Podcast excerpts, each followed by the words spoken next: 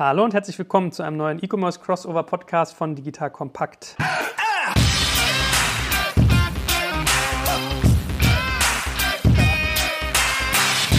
Mein Name ist Jörg Kaczmarek und ich sitze heute wieder mit den EEs zusammen, den äh, exzellenten E-Commerce-Kennern, Alex Graf und Jochen Krisch. Hallo ihr beiden. Hallo Joel. Hallo, moin moin. So, wie immer, kleine Vorstellungsrunde am Anfang für alle, die uns noch nicht so gut kennen. Das mache ich am Anfang mal gerne, wenn man so in so einem Format noch neu ist. Ja, dritte Folge ist, es nimmt ja langsam Fahrt auf, aber trotzdem kann man es nochmal machen. Äh, Jochen sagt nochmal einen Satz kurz zu dir und danach macht Alex weiter. Ich betreibe Exciting Commerce seit zwölf Jahren Daraus hat sich alles entwickelt, was ich sonst so mache. Konferenzen K5, Global Online Retail Fonds, mit dem wir in börsennotierte Unternehmen investieren und äh, interessiere mich hauptsächlich für Trends und neuere Entwicklungen im E-Commerce-Markt. Ja, ich bin Alex Graf, Herausgeber von Kassenzone.de, Gründer und Geschäftsführer von äh, Spriker, einer total tollen E-Commerce-Software. Und mir ist da gerade eingefallen, dass das schon die vierte Ausgabe ist, wenn ich richtig mitgezählt habe. Und wir haben in der letzten Folge vergessen, diese Frage zu beantworten, wie man eigentlich in diesen Fonds von Jochen investieren kann. Ich glaube, es hat jemand gefragt gefragt. Was haben wir vergessen zu erklären? Ganz einfach. Der ist überall zu haben, im Prinzip bei jeder Bank. Global Online Retail Fonds. Ab 100 Euro kann man letztendlich da an dem Gesamtmarktwachstum partizipieren. Da ist alles drin, quasi was börsennotiert ist. Äh, insgesamt 23 Unternehmen von Amazon bis Zalando und auch kleinere von Boohoo bis auch Kinnevik ist noch drinnen. Also, aber im Prinzip ist es für jeden offen und es, wir haben es so versucht zu machen, dass es möglichst geringe Gebühren sind. Also keinerlei Kauf, Verkaufgebühren und knapp unter einem Prozent an jährlichem Beitrag. Jetzt kommt ein kleiner Werbespot.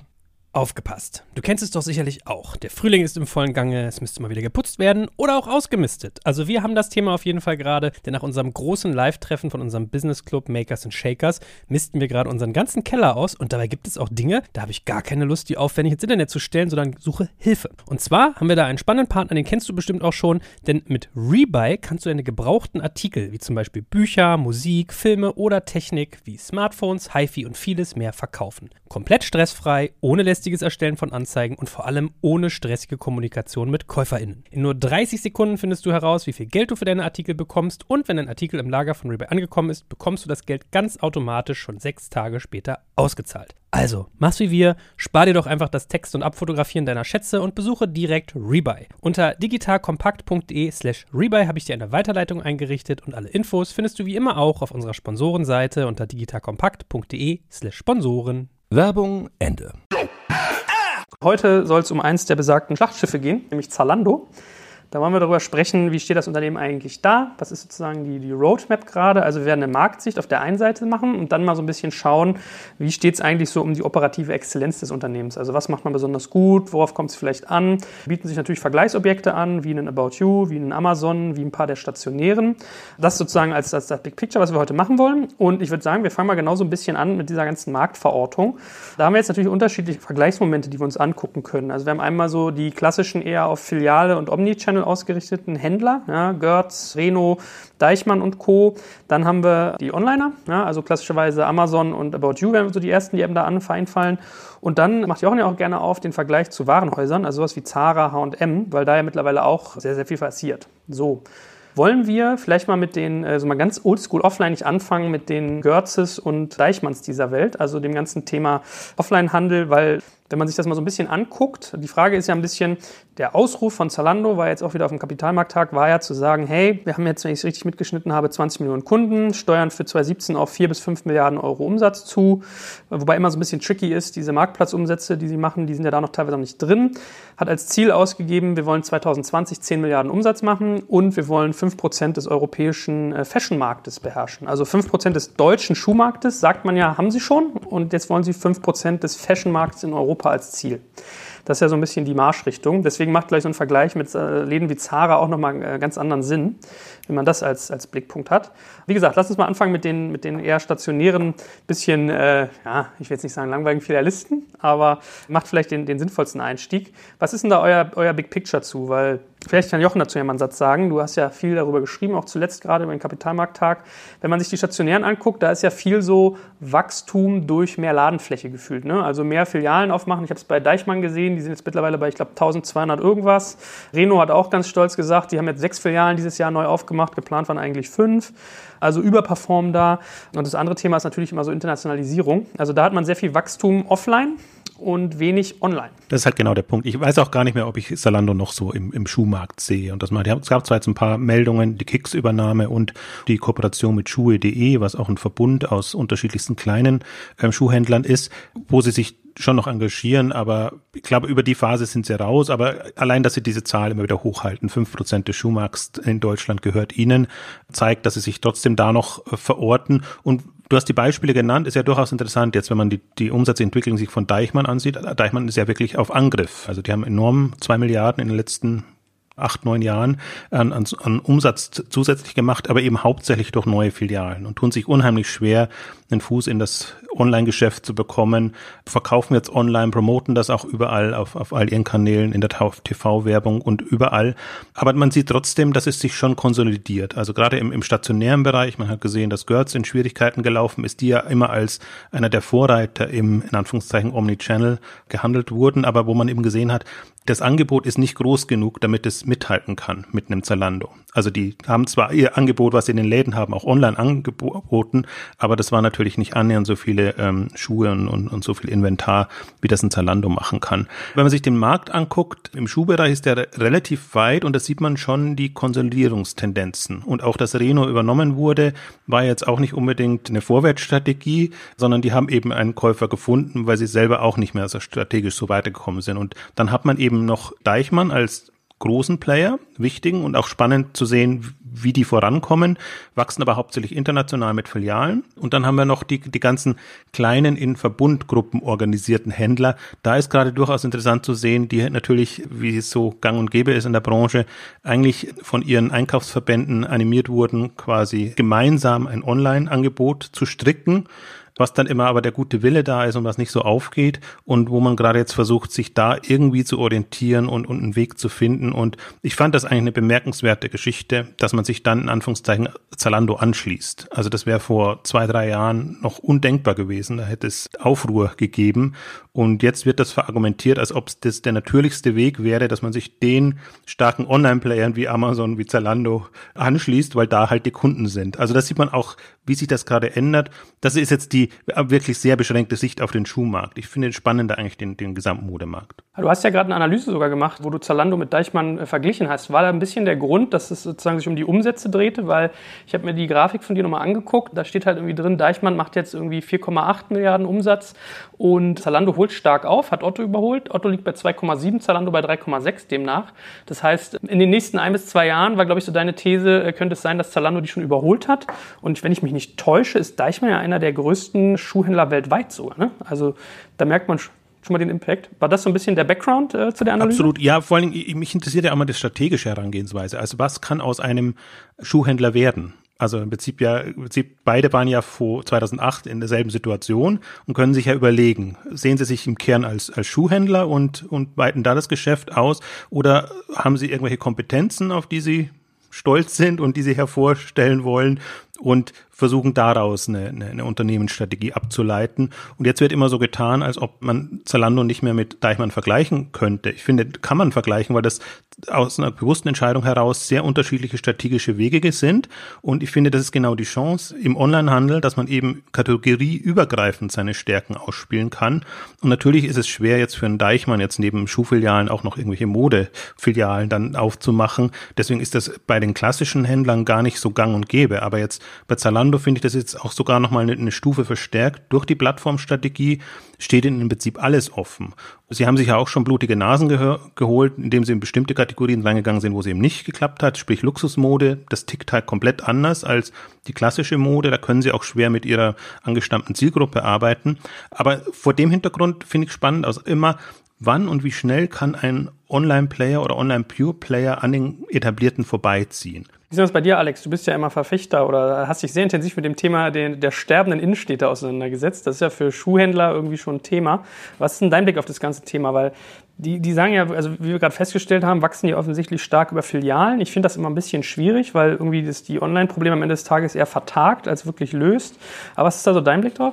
Mein Blick ist, dass die meisten stationären Händler, und man kann ihnen ja ihre Sicht auf den stationären Handel ja auch nicht nehmen, das ist ja okay, wenn sie an die Innenstadt glauben. Die strukturellen Probleme bleiben aber, sind ganz klar sichtbar und da ist viel Wachstum, nicht unbedingt profitables Wachstum. Gibt es noch so ein paar Skaleneffekte, die bei so einem Deichmann und Görz nochmal drin sind, aber die Probleme sind damit in der Tat vertagt. Ich glaube, das sind in Summe alles sehr, sehr dankbare Gegner für Salando, weil es gibt eigentlich keinen stationären, der vielleicht abgesehen vom Bräuninger ein ganz bisschen das Thema Online wirklich stringent für sich erkannt hat und auch so managt. Wenn man mal auf die Jobseiten geht, diese einzelnen Anbieter, ob das jetzt Görz ist oder ein Deichmann oder auch ein Piken Kloppenburg, da sieht man, wie schwer sich diese Unternehmen tun, überhaupt diese ganzen Fähigkeiten, die man heute für ein Online-Business braucht, zu beschreiben. Da ist da, da gibt's immer noch den Webmaster, den Online-Marketing-Manager und ganz, ganz krude Jobpositionen. Da sieht man, dass es immer noch so eine Abteilung, äh, so ein ungeliebtes kleines Ding im Unternehmen und so sehen ja teilweise auch die Seiten aus, auch wenn sie mal gelauncht sind.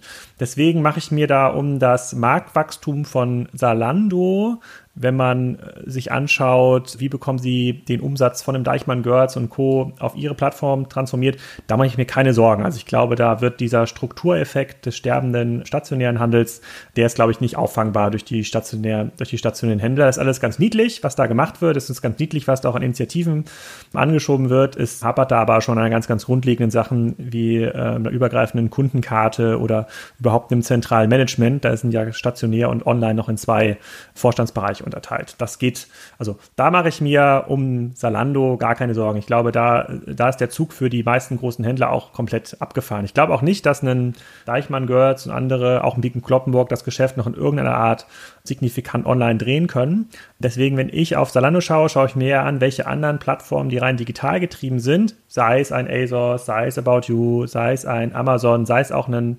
Alibaba, wie könnte eigentlich die in den Markt kommen, wie können die diese Ownership über den Kunden bekommen? Die hat Salando ja, Salando wächst ja noch im Kundenstamm sehr, sehr stark und schafft es ja, wenn man sich die Zahlen anschaut, diesen Kundenstamm auch besser auszuschöpfen. Also sie haben einen höheren Pro-Kopf-Umsatz in ihrer Datenbank. Ich glaube, es macht für ein Salando gar keinen Sinn, auch nur eine Minute damit zu verschwenden, auf die stationären Anbieter zu schauen. Und da ist, glaube ich, allen interessierten Hörern einfach mal der Blick auf die Jobseiten empfohlen. Das ist in der Regel ein sehr, sehr aufschlussreiches Dokument, was dort gezeichnet wird. Und nochmal zurückzukommen auf deine Eingangsfrage, was hat das mit den sterbenden Innenstädten zu tun? Also es gibt natürlich immer wieder so bestimmte statistische Sondereffekte, die nochmal das Investment in eine weitere Filiale in einer weiteren Stadt irgendwie begründen. Wenn da aber das Kapital vor drei Jahren für die Öffnung weiterer 200 Filialen freigegeben worden ist, dann wird das auch so entsprechend gemanagt. Das heißt, auch wenn sich ein Stationärer heute entscheiden würde, deutlich weniger zu investieren in den stationären Handel, kommt man, da kann man das gar nicht so schnell drehen. Also dieses Thema Flächen finden, aufbauen, anmieten,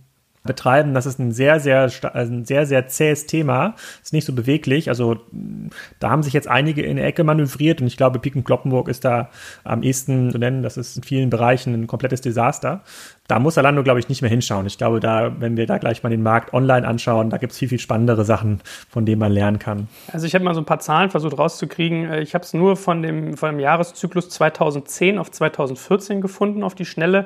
Da hieß es, die Anzahl der Schuhhändler sei um 10 Prozent gesunken. So. Das sind jetzt weniger Ketten, oft so Einzelhändler, aber da kriegt man ja schon mit, 2014 war ja noch nicht mal das, wo die große Welle geschoben wurde. Also es hat sich wahrscheinlich nochmal deutlich verschleunigt, äh, beschleunigt. Kannst du trotzdem mal so mit ein, zwei Sätzen zusammenfassen, vielleicht als abschließenden Punkt zu dem Thema, bevor wir vielleicht noch einen Satz zum Thema äh, Omnichannel auch sagen, warum es für Zalando zum Beispiel keinen Sinn macht, über stationäre Läden nachzudenken. Weil wenn man mit seinen, also wenn wir mit unseren Nutzern reden, zum Beispiel über unsere schöne Messenger-Gruppe, dann kommen teilweise solche Fragen, sagen so, ja, hey, sollte Zalando jetzt eigentlich auch irgendwie in den stationären Handel gehen? Macht das irgendwie Sinn aus Supply-Gründen, aus Markensicht, aus was weiß ich? Da hast du, glaube ich, sicherlich eine starke Meinung zu. Ja, also stationärer Handel kann natürlich Sinn machen für vertikale Unternehmen, also für ein Sarah zum Beispiel äh, oder für andere Unternehmen, die sowohl Hersteller als auch Handelsfunktionen übernehmen, weil dann kann man stationäre Flächen in so eine in eine ganz andere ähm, sozusagen Kosten-Umsatz-Perspektive bringen und sagen, dass es kann Marketingflächen sein oder man schiebt bewusst Traffic von der Webseite in diese Läden, weil es dass da keinen Kanalkonflikt gibt. Das macht ja zum Beispiel in MyMüsli. Für Handelsunternehmen macht das in der Regel gar keinen Sinn, weil diese Kosten pro Kunde, also Kosten pro Kundenkontakt auf der stationären Fläche, der ist in der Regel viel, viel, viel, viel höher als der weitere Ausbau in digitalen Kanälen und der ist auch nicht skalierbar und das, was den stationären Handel am gefährlichsten macht, ist halt diese Behebigkeit. Also man hat halt sehr, sehr hohe Ressourcen oder sehr viel Ressourcen gebunden in sehr, sehr unbeweglichen Assets und man braucht super viel Zeit und Aufmerksamkeit, Managementzeit, um diese Kanäle irgendwie ordentlich zu bedienen. Und meine These ist da, es gibt passiert in den Online-Kanälen, in den digitalen Interfaces, ob das jetzt Voice ist, Messenger, neue CRM-Mechanismen, da passiert so viel, da wird man jeden Euro, den man an alternativ in stationären Handel investieren könnte, wahrscheinlich mit einem Faktor 10 bis 100 effizienter hebeln können in rein digitalen Kanälen. Wenn das irgendwann nicht mehr der Fall ist und man für 3,50 Euro in der Berliner äh, Innenstadt Flächen anbieten kann und man auch kein Personal mehr dahinstellen muss, dann kann sich diese Kalkulation durchaus umdrehen. Deswegen darf man das nicht so dogmatisch sehen. Stationär ist irgendwie doof. Stationär ist einfach im Vergleich zu Online-Optionen viel zu teuer. Jochen, vielleicht kannst du auch noch mal ein, zwei Sätze zum Thema Omnichannel sagen. Also vielleicht gibst du mit eigenen Worten mal wieder, was das ist. Wir versuchen ja auch mal Leute, die damit nicht so viele Berührungspunkte vielleicht haben, an Begriffe heranzuführen, weil äh, ich, ich finde immer, wenn Omnichannel bei dir dazukommt, äh, sozusagen vorkommt, ist so eine charmante Suffisanz immer dabei, weil ähm, die wollen das ja immer so ein bisschen als Stärke verkaufen. Die sagen ja immer so, ja, die Verzahnung von Online und Offline, das ist ja so wichtig, vor Ort sein und abholen können und was weiß ich. Ich glaube, du hast eine starke Meinung zu. Ja, ich muss jetzt vorsichtig sein, dass ich ein bisschen, ein bisschen entschärft formuliere, aber im Prinzip Omnichannel ist für mich auf allen Hochzeiten tanzen. Also egal, was an neuer Kanal kommt, muss ich vertreten sein, weil die Kunden ja da sind. Ich glaube aber mehr an Stärken und Kernkompetenzen und deswegen glaube ich, Spezialisierung ist eigentlich der Königsweg, zumindest in diesen starken Umbruchszeiten und dann kann man sich entscheiden, welche anderen Kanäle Kanäle nimmt man am besten noch dazu. Also Omnichannel wird verkauft. Äh, also im Grunde ist es wirklich überall vertreten zu sein, aber das wird so ein bisschen als Feigenblatt natürlich verwendet, um die Filialen noch zu stärken, dass man sagt, wir verzahnen online und, und stationär und bekommen deshalb unsere Filial eben noch weitere Jahre über die ja, Zeit gerettet. Ich, ich, ich versuche das mal so zu beschreiben. Omnichannel muss man ja auch wieder trennen zwischen Händlern und Herstellern, aber meistens wird es immer aus der Händlerperspektive. Stationäre Händler sagen immer, das ist ihre strategische Option. Und Omnichannel in der Praxis ist halt, wenn so ein schrumpfender stationärer Laden eine schlechte Webseite finanziert, ne? dann hat man eigentlich so das klassische Ergebnis des Omnichannel-Händlers. Man merkt aber an beiden Definitionen, wir sind nicht unbedingt Verfechter dieses Konzepts. Und ich finde es auch sehr schön, weil es wird immer, wurde immer so lange als Königsweg propagiert, dass inzwischen es auch von Konrad und von anderen auch Beiträge, Analysen, eigene Erfahrungen gibt, wo man einfach auch sieht, es rechnet sich tatsächlich nicht. Also es kann sich nicht rechnen, wenn man in zwei, drei, vier, fünf Kanäle investiert und kaum Umsatzzuwachs kommt, dann sind einfach die Kosten so viel stärker, dass es sich nicht kann sich nicht rechnen, wurde aber nie als ernstes Argument genommen. Und ich glaube, so kann man sich verdeutlichen. Also wenn ich, jeder Kanal, den ich reingehe, müsste mir ja ein Faktor X von Umsatz bringen, damit sich das lohnt. Und solange das nicht tut, weiß ich nicht, warum sich das Konzept so durchsetzt. Also das ist für mhm. mich eigentlich ja, ich hatte meinen, meinen Moment, dass, dass, das schön sichtbar macht, gerade mit Cyberport, wo wir irgendwie Festplatten bestellt haben. Und dann hieß es so, äh, Online-Preis 87 Euro, abholen im Laden, der bei mir um die Ecke ist, 92 oder so. Ne? Also da, äh, das, das spiegelt das sozusagen. Jetzt kommt ein kleiner Werbespot. Aufgepasst! Wenn man so darüber nachdenkt, hängt die Leistung eines Unternehmens oft von der Qualität der sogenannten Digital Experience ab, die man Kundinnen und Mitarbeitenden bietet. Wenn deine Apps, Websites oder andere Benutzererfahrungen zu verwirrend sind, werden deine Kundinnen nicht lange bleiben und wahrscheinlich nichts von dir oder sogar von deinen Mitbewerbern kaufen. Und genauso ist das auch bei deinen Mitarbeitenden. Wenn sie zu frustriert oder überfordert von der Software sind, die sie nutzen sollen, leidet die Produktivität natürlich stark darunter. Und unser Partner Pendo ändert das. Mit Pendo bekommst du die All-in-One-Plattform für die Digital Experience Experience, damit du deine NutzerInnen besser verstehen kannst und erkennst, wo es Schwierigkeiten gibt. Pendo kombiniert nämlich Produktanalysen, In-App-Anleitungen, Benutzerfeedback und Session Replays, damit du die Softwareerlebnisse für alle KundInnen und Mitarbeitenden verbessern kannst. Über 10.000 Unternehmen nutzen Pendo jeden Tag, darunter einige der innovativsten Organisationen der Welt. Und wenn du also auch Pendo nutzen willst, schau doch einfach mal unter digitalkompakt.de slash Pendo, schreibt sich P-E-N-D-O, vorbei. Dort kannst du das Ganze einfach mal kostenfrei testen und wie immer findest du alle Infos auch auf unserer Sponsorenseite unter digitalkompakt.de/slash Sponsoren. Werbung Ende. Da können wir ja schön immer rüberrobben zu einem anderen Thema, was sozusagen, was da eine Brücke eigentlich bildet. Wir haben es ja schon ein bisschen angerissen, Pico und Kloppenburg geht ja in so eine Richtung Warenhäuser. Das Lustige war, es gab gerade zwei, ich habe mir die, die Exciting Commerce Seite nochmal lebhaft durchgelesen und auch die von äh, Kassenzone zum Thema Zalando. Da gab es ja gerade zwei Vergleiche. Das eine war zu Deichmann, das andere war zu Zara. Und das finde ich eigentlich ganz plausibel, weil wenn man sich mal so ein Zara, H&M, Primark anschaut, die ja sehr stark mittlerweile darauf fokussiert sind, auch zu sagen, wir haben irgendwie eine einheitliche Welt aus Fashion und da Schuhe zum Beispiel mit rein zu verkaufen, ist irgendwie auch gar nicht so das Problem. Und wie, wie du ja richtig sagst, Jochen, ein Zalando sieht es ja gar nicht mehr als reiner Schuhhändler. Das wäre so ein anderer Benchmark, den man mal machen kann. Und die Kurve, äh, die, das Chart fand ich bei dir wirklich ganz cool. Äh, Zara äh, zehn Jahre nach Börsengang und Zalando, da merkt man ja, Zalando hat eine steilere, eine steilere Kurve, sogar merklich. Das fand ich einen ganz interessanten Blick. Trotzdem sind die ja eigentlich auch in diesem Filialdilemma drin. Warum kann das denn da ganz anders funktionieren? Und Zara ist der beste Händler. Also das ist ja wirklich, was die geleistet haben in den letzten 20 Jahren, ist im Grunde unfassbar. Und die Kurve ist wirklich die ist eindrucksvoll, die die haben. Und deswegen interessiert mich das so, weil jetzt wird Zalando natürlich immer sehr als klein wahrgenommen. Also das sind jetzt vielleicht 4 Milliarden Umsatz dieses Jahr. Zara insgesamt, Inditex-Gruppe steht bei 23 äh, Milliarden und wachsen immer noch äh, ihre 3, 4, 5 Milliarden äh, pro Jahr. Also es ist auch nicht so, dass da das Wachstum vorbei wäre. Aber man sieht eben, was diese Zalando-Spezialisierung und vor allen Dingen diese Hinwendung Richtung Plattform ermöglicht. Und die können diese Online-Dynamik natürlich unheimlich spielen. Und jetzt ist Zalando nicht der wachstumsstärkste Onliner. Also die ne-, nehmen sich ja bloß einen Korridor von Anführungszeichen 20 bis 25 Prozent vor. Da liegt Amazon drüber inzwischen. Also das sieht man, was da durch diese Plattformansatz, Marktplätze, Öffnung, auch die zur Verfügungstellung von Dienstleistungen alles möglich ist. Das ist so die eine Sicht, die ich spannend finde. Und die andere, irgendwann jetzt muss Zara die Entscheidung treffen, ob sie online allein gehen wollen, also ob sie online überhaupt gehen wollen, oder ob sie sich, so wie sie in Innenstädte, Einkaufszentren etc. gehen, ob sie sich auf die Plattform begeben wollen, ob sie bei Amazon, bei, bei Zalando etc. verkaufen wollen. Sie machen das momentan mit Nebenmarken und das ist schon ein interessanter Schritt gewesen. Also gerade wenn man sieht, wie Zara sich geziert hat, wie lange hat ein Style oder haben diese Preisvergleichportale gebraucht, um Zara überhaupt ins Angebot zu bekommen. Und jetzt geht dieselbe Diskussion los, wo verkaufe ich, also wo betreibe ich Handel. Und das sind so die beiden Entwicklungen, die versuche ich auch anhand dieses Charts so ein bisschen zu verfolgen. Die Dynamik, die sieht wirklich eindrucksvoll aus. Also natürlich hat Zalando auch Wettbewerber und, und, und andere Plattformen, die in die Quere kommen können, jetzt aus dem Online-Bereich heraus. Aber ich halte Zalando da so stark in der Umsetzung, was die jetzt in den letzten beiden Jahren, seit sie diese Plattformstrategie vorantreiben, gemacht haben, ist erstaunlich, in welche Richtungen sie reingegangen sind und was sie sich alles an neuen Potenzialen, also sowohl was Kooperationen, Anbindung von Marken, anderen Händlern etc. angeht, als auch an Erlöspotenzialen erarbeitet haben, ist erstaunlich. Das werden alles, das ist alles jetzt nicht mehr so Umsatz wirksam im, im klassischen Sinne. Also so ein Handelsumsatz ist natürlich sehr dankbar, weil er voll reinfließt, es sind einfach Provisionseinnahmen, die dann reinfließen. Aber die für sich betrachtet sind halt sehr stabil, die sind im Prinzip auch berechenbarer und haben einfach noch andere Vorteile jetzt auch für, für Zalando, dass sie eben nicht alles im, im, im eigenen Lager haben müssen und ein paar andere Punkte. Deswegen ist für mich das so eine spannende Entwicklung gerade, weil ich im Grunde Zalando in der Liga sehe bei den Zaras, mhm. bei den H&Ms, bei den Uniqlos und wie sie alle heißen. Also ich werde das gleich mal vertiefen mit Plattform bzw. Marktplatz ist im Prinzip gemeint, Zalando stellt eigentlich sowohl seine Infrastruktur zur Verfügung, also sie bieten Services an, klassischerweise wie Amazon es auch macht, in Form von Fulfillment, aber auch irgendwie Media, Advertising, solche Geschichten. Und der andere Faktor ist halt ganz normaler Marktplatz, wie es ein äh, Amazon auch macht. Das heißt, also H&M zum Beispiel auch jetzt, ne? Und Zara verkaufen dann auf Zalando ihre Waren.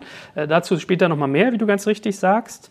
Auch ein interessanter Faktor äh, mit dem GMV, fand ich auch ganz lustig. Also Zalando sagt ja jetzt, wir wollen gar nicht mehr im Umsatz gemessen werden, sondern an unserem Gross Merchandise Volume, was genau dem eigentlich Rechnung trägt und nochmal unterstreicht, warum das ein Faktor ist. So, und für jeden, der irgendwie gerade sich fragt, von was für, ein, was für einer Grafik reden die Typen da eigentlich gerade, äh, auf Exciting Commerce lautet der Artikel, wo steht Zalando in der Entwicklung im Vergleich zu Zara? So, und da sieht man Zara bzw. Inditex, also eigentlich müsste man ja korrekterweise Inditex sagen, wo auch Bershka und solche Sachen zugehören, wieder die Wachstumskurven sind. So, Kollege Graf, aber jetzt nochmal zurück zu dem ganzen Thema, weil wir auch gerade von sterbenden Innenstädten geredet haben. Jetzt würde sich ja der geneigte Normalsterbliche fragen, okay, warum ist denn aber Filialgeschäft so doof und mit Schuhhändlern und irgendwie so ein Problem und aber so ein äh, Inditex kriegt das irgendwie ganz gut hin, ein H&M, ein Primark und werden auf einmal so der Benchmark für ein Zalando. Ist bei denen irgendwie was anders? Ja, A ist Inditex und auch ein H&M und ähm, Uniqlo sind halt vertikale Händler. Sie stellen selber her und verdrängen damit die Universalhändler, die im Wesentlichen Drittmarken handeln, stationär in den Schatten, sind einfach viel profitabler. Man muss einfach mal angucken, wie sie so eine Inditex-Gruppe gemanagt ist, auch die einzelnen Marken sich mal betrachten, wie sie auch global gemanagt sind. Das ist einfach ein, ist einfach ein himmelweiter Unterschied zwischen Kern-Europa-Marken oder auch äh, Marken, die in Deutschland halt sehr, sehr, sehr, sehr stark beauftragt sind. Sarah hat ja auch noch was anderes gemacht. Denen gehören ja in vielen Städten auch diese Immobilien. So, die sind natürlich auch in ihrem Business sozusagen in den steigenden Immobilienpreisen haben die profitiert, weil sie ihre Mieten da stabil halten konnten. Sie haben ein extrem schlechtes Online-Geschäft, wenn man das mit klassischen E-Commerce-Maßstäben messen würde. Also sowohl Umsatzhöhe am Gesamtumsatz, als auch, wie sehen eigentlich diese ganzen Webseiten aus? Also wie kann der Kunde Sarah-Produkte online kaufen? Und ich glaube, bei Zalando sind sie auch noch nicht drin, wenn ich das richtig sehe. Und da musst du dir mal vorstellen, du bist jetzt ein Business, das macht 20 Milliarden und dein zentraler Kundenzugang ist eigentlich immer analog, also immer über einen Laden dann würde ich mir natürlich schon Gedanken machen, ob es in irgendeiner Form sinnvoll ist, dieses Asset aufzubrechen und dann deine Produkte auf einmal bei Amazon oder Zalando zu verkaufen. Das würde ich wahrscheinlich als Sarah nicht machen, sondern mir überlegen, wie kann ich bei dieser Reichweite, die ich dort in Summe habe, irgendwelche digitalen Interfaces aufbauen, um diesen Kundenzugang, diese Ownership zu behalten. Ich glaube, da geht es auch für den Sarah, auch von Uniqlo hin. Ich glaube nicht, dass die langfristig mit den großen Plattformen kooperieren werden. Das macht dieser Größenordnung gar keinen Sinn, aus meiner Sicht. Und ich glaube auch, dass den nächsten fünf bis zehn Jahren noch ohne weiteres erstmal von der Verdrängung der mittelständischen und großen Universalhändler profitieren können. Ist jetzt nicht so, dass der Online-Umsatz in zehn Jahren sozusagen schon über 50 Prozent des gesamten Fashion-Umsatzes ausmacht. Das wird sicherlich eine Menge ausmachen, aber die Leute gehen ja immer noch in die Stadt und da werden ja wahrscheinlich in Piken, Kloppenburg und andere so aus den Laden, aus den Einkaufszonen verschwinden und das wird dann halt übernommen von so einem Primark, Sarah und, äh, und Co. Die inhalieren halt diesen Umsatz und in der Zwischenzeit haben sie die Möglichkeit, sich zu überlegen, wie sie digital zu den Kunden gehen. Ich würde aus Sarah Sicht nicht bei Salando verkaufen. Das macht in dieser Größenordnung und auch in dieser Frequenz, die sie heute noch Kunden ansprechen können, eigentlich ganz, ganz wenig Sinn. Aber ist das nur so eine Frage von Economies of Scale? Weil äh, ich meine, Pik und Kloppenburg macht das mit seinem ID Now auch, dass die versucht haben, stationär ein Online-Angebot zu pushen, auch mit eigener Brand, mit eigener Ausrichtung und das funktioniert jetzt nicht so toll. Nee, ist nicht in der Economies of Scale, ist quasi eine Frage des Geschäftsmodells. Piken Kloppenburg ist ja in, der, in dem klassischen Vergleichbarkeitsproblem. A, wird die Ware, die Piken Kloppenburg online anbietet, auch bei einem Otto.de, About You und Zalando gehandelt. Dort wird sie deutlich besser gehandelt, gemessen wieder an die so E-Commerce-Hygienefaktoren. Und dann haben sie noch ein Distributionsproblem, Piken Kloppenburg, insbesondere mit Piken Kloppenburg Nord und Süd. Wenn du in Frankreich einen Gutschein kaufst, stationär bei Piken Kloppenburg, dann kannst du den in Hamburg nicht einlösen, das versteht kein Kunde und tausend andere Sachen. Also die sind, äh, die, sind für mich raus aus der, aus, also sozusagen aus diesem, aus diesem Wettbewerb. Außer Bräuniger, das ist zumindest in den letzten 24 Monaten das einzige Beispiel, das ich so gesehen habe, hat damit jeder stationäre äh, Multi-Brand-Händler eigentlich ein Problem. Vielleicht machen wir noch einen kleinen Exkurs mal in das ganze Thema Fast Fashion. Jochen, da hast du dich ja auch mit auseinandergesetzt. Also Zalando sagt ja, dass sie da mehr, mehr machen wollen. Mein letzter Kenntnisstand ist, dass so ein, so ein Inditex es teilweise geschafft hat, zwischen der Kreation, Erfindung einer Fashionmarke, eines Fashion-Produktes und dem Verkauf im stationären Laden, also im Prinzip vom Reißbrett bis in den Handel, äh, das teilweise in drei Wochen zu schaffen. Vielleicht waren es auch mal sechs, aber wir reden da von wenigen Wochen, also keine Monate, wie man das mit sozusagen Saisonalitäten dann hat, sondern, also ich habe ich hab auch mal zwei gelesen, ja, aber das ist ja so der, der, die Schlagzahl, bei der wir da sind. Also in, in wenigen Wochen vom Reißbrett bis in den Handel. Äh, Lesara versucht es ja auch so ein bisschen irgendwie in die Richtung anzugehen, die das dann sehr datengetrieben machen, indem sie sich so irgendwie Google-Suchergebnisse anschauen etc. Und Zalando versucht das ja auch, also dass man sich da noch besser aufstellt, indem man irgendwie sagt, äh, die wollten gleich, ich glaube, Schifffahrtsrouten streamlinen ist zum Beispiel, ja. Das ist ja für den normalen Käufer relativ abstrakt, aber dass die zum Beispiel sagen, hey, wenn wir das irgendwie über Rotterdam äh, optimieren und dann über Bremen schiffen, dann schaffen wir es irgendwie unter 30 Tage zu kommen, was Warenbestellung und Verkauf angeht. Ist das ein Thema, wo äh, Zalando noch punkten kann gegen solche Unternehmen? Also es ist ja auch nicht so, und damit sprichst du einen guten Punkt an, dass Zalando keine Probleme hat. Also dass die sind ja auch in dem Wettbewerb und der, der Markt kommt ja vom Kunden her und die Kunden fliegen ja auf die Zaras, auf die Primarks und auf alles und auf diese schnell wechselnden Sortimente. Und da kann ein Zalando eben in Anführungszeichen noch nicht mithalten.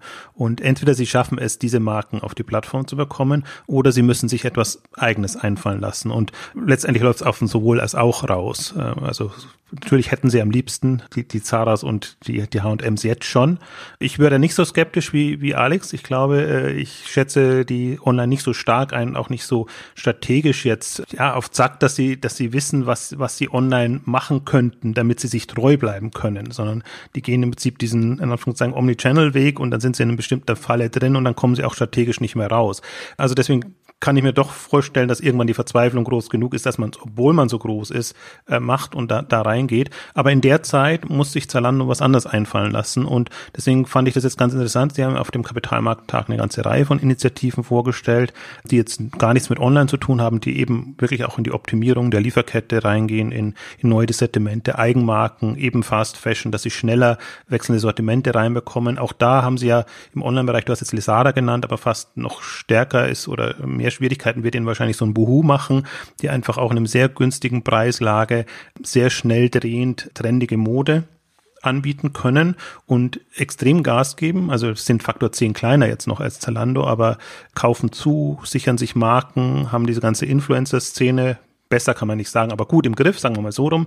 Da kümmern sich ja alle gerade drum. Und deswegen glaube ich, ist es schon wichtig, auch für Zalando, sich da ein bisschen zukunftsfester aufzustellen und einfach da äh, Akzente zu setzen. Und dann sieht man ja, was funktioniert und welcher Weg dann klappt. Ist natürlich durchaus riskant, jetzt sich so ein Fast-Fashion-Geschäft aufzubauen.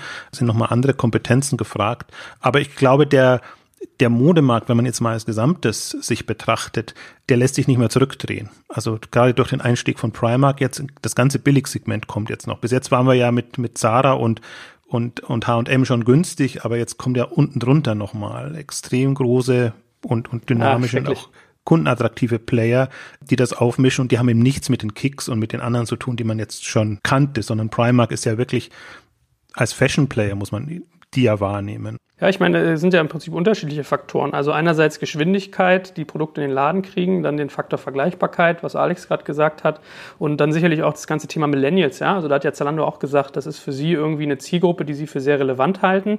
Überrascht jetzt auch nicht, weil die sicherlich sehr äh, online und speziell mobile-affin einkaufen werden. Aber das sind ja so ein paar, paar Faktoren, die da eine Rolle spielen. Weiß einer von euch eigentlich, habt ihr präsent, wie viel Zalando mittlerweile Umsatz macht an Eigenmarken? Also wie, wie groß der Prozentanteil ist? Weil ich erinnere mich gelesen zu haben, 2015 soll der schon bei der Hälfte gelegen haben, spekulierte man. Ich habe aber irgendwie jetzt keine aktuellen Zahlen. Wisst ihr da was? Nee, ich glaube, es gibt auch keine, aber das ist maximal bei 10 Prozent oder 20 Prozent. Aber die haben das eine Zeit lang forciert und dann wieder zurückgefahren. Im Rahmen der Plattformstrategie durften sie natürlich den Fokus nicht so drauf legen, sonst sind die, sind die Marken nicht so bereit, da, da reinzugehen. Aber inzwischen haben sie wieder ihre Set-Labels, eigenes Team, äh, neue Marken und versuchen das schon aufzubauen. Aber meine, ich legt mich nicht fest, aber ich glaube, 20 Prozent war so die Zielmarke, die die Eigenmarken haben sollen, aber bin da jetzt nicht 100 Prozent sicher. Kannst du mal für jemanden, der mit nicht so oft zu tun hat, ein bisschen auseinandernehmen, welche strategische Relevanz sich mit Eigenmarken sozusagen verbindet? Weil man sagt ja eigentlich immer, Rohmarge ist halt deutlich höher, wenn ich selber herstelle, im, Prinzip ein bisschen billiger verkaufe als die Marke. Äh, Finde ich ganz plausibel dann zu sagen, das, das, verträgt sich natürlich nicht, wenn ich jetzt große Marken animieren will, bei mir zu verkaufen, wenn ich die mit meinen eigenen Produkten dumpe und in, de, in das Setting setze. Aber vielleicht kannst du trotzdem mit eigenen Worten mal so grob wiedergeben, was da eigentlich für Erwägungen hinterstecken. Das würde ich fast Alex überlassen. Ich glaube, der ist da noch, noch tiefer drin im Thema.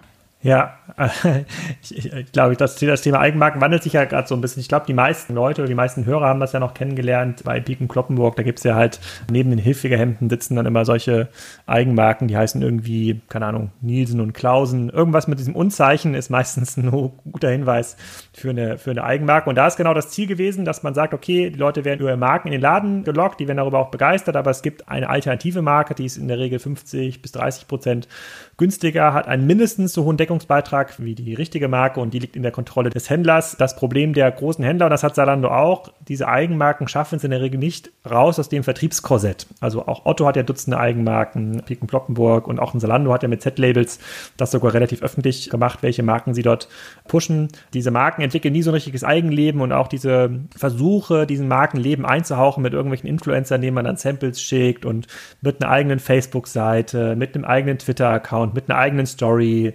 Invented 1870 in äh, Kiel auf dem Boot, sowas in der Art. Wäre ja eine tolle Eigenmarke. Das funktioniert alles gar nicht. Also auch da muss man sich mal bei Z-Labels einfach mal die alten Facebook-Seiten anschauen. Ich glaube, da hat man versucht, dieses Konzept, was eigentlich aus dem klassischen stationären Handel kommt, einfach diesem Online-Konzept überzustülpen. Strategisch macht es natürlich super viel Sinn, exklusive Produkte zu haben, nicht bei anderen Kanälen gehandelt werden kann, damit man rauskommt aus dieser Vergleichbarkeit und auch damit man nicht so abhängig ist von diesen ganzen Doomed Brands, diesen ganzen Brands, die irgendwo zwischen 300 Millionen und 2 Milliarden Euro Umsatz machen, komplett überdistribuiert sind weltweit, die man sich nicht mehr so richtig verlassen kann. Da machen halt Eigenmarken super viel Sinn. Und ich glaube, bei Zalando ist es Mint Berry, die da ganz groß ist. Bei Amazon gibt es halt diese ganzen Amazon Basics Marken. Das macht schon sehr, sehr viel sind, das zu pushen. Die hohe Kunst ist, diese Marken dann rauszunehmen aus dem Vertriebskorsett und so begehrlich zu machen, dass auch andere Händler diese Marken listen wollen.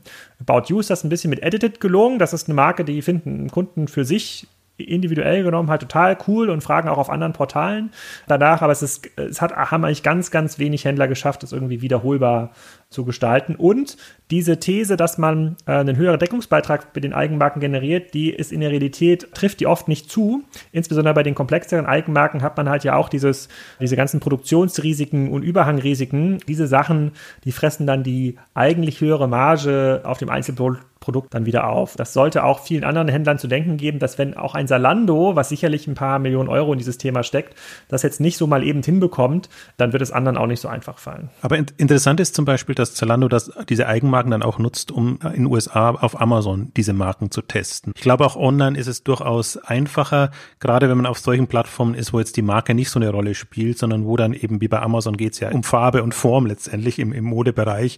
Also kann man da Umsatzpotenziale durchaus auch wieder mitnehmen oder sich erschließen. Gerade in Märkten, und das ist ja auch sowas, was Zalando momentan bewusst ausgeschlossen hat, indem man nicht vertreten sein will. Also Zalando konzentriert sich rein auf den europäischen Markt, im Unterschied zum Beispiel zu Boohoo, zu Asos, zu eigentlich fast allen anderen auch europäischen Online-Modeversendern, die einfach das US-Geschäft auch mitnehmen. Und aus meiner Sicht gibt es auch gute Gründe, warum man als Modehändler sich auf den US-Markt wagen kann, weil dort wirklich der Markt sehr verdorben ist und es gibt eigentlich kaum, kaum vernünftige Online-Mode-Angebote mehr im Online-Bereich. Im Stationären gibt's noch so ein paar, aber da ist wirklich eine, eine riesen Marktlücke und da springen viele jetzt rein. Asus macht das sehr konsequent, Buhu auch und ich finde das spannend auch zu verfolgen. Juxnetter Porté auch natürlich. Jetzt kommt ein kleiner Werbespot. Aufgepasst! Wusstest du, dass HR-Teams heutzutage mit mehr Aufgaben denn je konfrontiert sind? In der aktuellen Studie HR Trends, die Zukunft der Personalarbeit 2024 von Sage, wurden HR-Teams aus sieben verschiedenen Ländern und über 20 Branchen befragt, um top aktuelle Insights in der Entwicklung des Personalwesens zu geben. Sage entwickelt HR-Tools und Software für dein Unternehmen, um Lohnabrechnungen, Personalmanagement, Buchhaltung und mehr zu vereinfachen. So, und die Studie von Sage zeigt unter anderem, dass ganze 91% der HR-Teams angeben, dass ihre Arbeit Arbeitsbelastung im letzten Jahr zugenommen hat, aber gleichzeitig glauben 79 Prozent der Befragten, dass Automatisierung ihre Prozesse zukünftig verbessern und Zeit sparen kann. Ebenfalls spielt auch KI eine große Rolle. Derzeit nutzen etwa ein Drittel bereits Chatbots wie ChatGPT in ihren Prozessen und circa drei Viertel der PersonalleiterInnen sind sich bereits sicher, dass KI die Arbeitsweise im HR revolutionieren wird. Du merkst, die Studie ist vollgepackt mit Statistiken, überraschenden Erkenntnissen und Tipps für HR-Führungskräfte, die vorankommen wollen und zeigt eine Momentaufnahme der sich stetig wandelnden Rolle von HR heute. Am besten schaust du dir die Studie HR-Trends, die Zukunft der Personalarbeit 2024 selbst an. Unter digitalkompakt.de slash Sage, S-A-G-E, kannst du sie dir komplett kostenlos herunterladen. Und wie immer findest du alle Infos auch auf unserer Sponsorenseite unter digitalkompakt.de slash Sponsoren. Werbung Ende.